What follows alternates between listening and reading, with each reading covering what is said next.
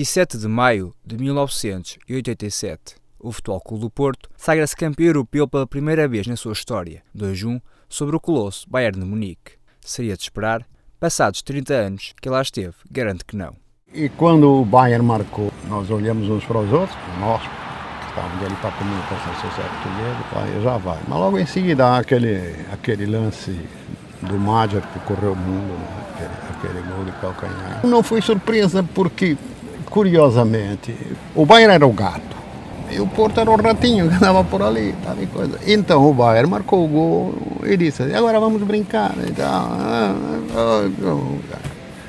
Só que não mataram o, o ratinho, o ratinho, olha, conseguiu escapulir-se. Gomes Amaro, jornalista que acompanhou Jesus de Brancos durante anos, recorda com emoção o que vive no Prater há 30 anos atrás. Foi uma das poucas vezes que eu estava falando e as lágrimas me correndo pela cara. O luso brasileiro consegue recordar tudo como se fosse hoje. O dia, o dia da final, é uma coisa engraçada. E a caminho do estádio, e nas imediações do estádio, a única coisa que você via falar era de quanto é que o Bayern ia ganhar ao Porto mas ali os portugueses que vieram de todas as portas da Europa. É que se dizia, vamos ver e tal, uma certa esperança. De resto era 80%. É, 80% era tudo o Bayern de Munique, não sei o quê. Mesmo no estádio, depois aquele broco. Quando o estádio foi ficando cheio, aquela a, a adrenalina começou a funcionar, não sei o que e tal, aqueles cânticos, bandeiras e, e aquele, todo aquele folclore que envolve uma partida dessa envergadura. Eh, começou também eh, ao próprio jornalista a adrenalina a subir, não é?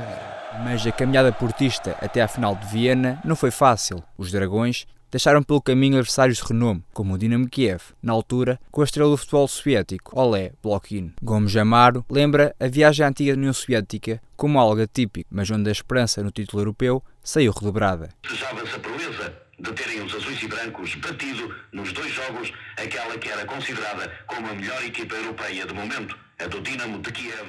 Eu, eu tive lá antes do do, do tipo da perestroika, uma sociedade muitíssimo fechada, era complicado você chegar lá. E só para passar no aeroporto era meia hora para cada um.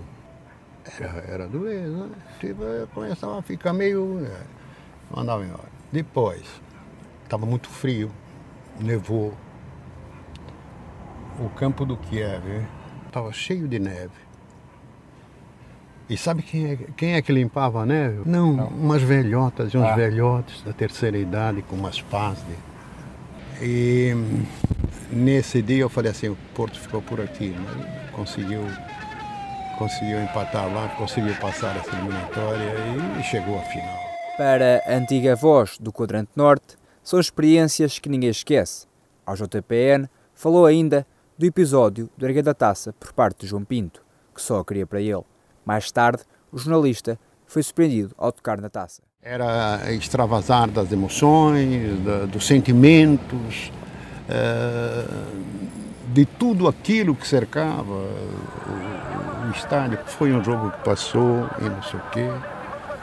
A sensação, João Pinto que não largava a taça para ninguém.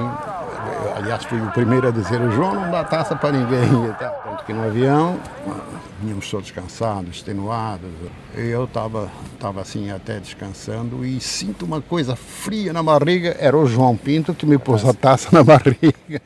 Atualmente residente em Espinho, Gomes Amaro recorda o que diz terem sido os tempos áureos do futebol e onde a rádio tinha um papel de grande impacto. Quando compara o Porto atual com o antigo, recorda uma classe 87 multifacetada. O Porto desse tempo tinha de tudo, não é? Tinha, tinha os artistas, Futre, Mátia, é, é, o Souza, o Juari. E depois tinha as formiguinhas, os carregadores de piano, não é? o, o, o Jaime Pacheco, o André, o, o Folha, tipos que, que, que, davam a vida. Depois tinha um, o João Pinto, que não posso esquecer, o capitão João Pinto, o, um Brazuca Celso, um pé de canhão. Sobre a hipótese de uma equipa portuguesa voltar a conquistar a Europa, diz que no futebol tudo é possível. Que o Porto, ou outra equipe portuguesa qualquer, possa chegar a ser campeão europeu, por que não? O futebol é, é, é, é aleatório. Nem sempre quem tem os melhores jogadores ganha. Desde as amizades que construiu até aos encontros históricos que relatou, Gomes Amar mostra-se satisfeito por ter vivido a conquista de Viena, sempre com a tónica, ouvindo, você vê o espetáculo. Foram essas as emoções que eu, que eu, que eu vivi desse jogo. Caramba, o tempo passa.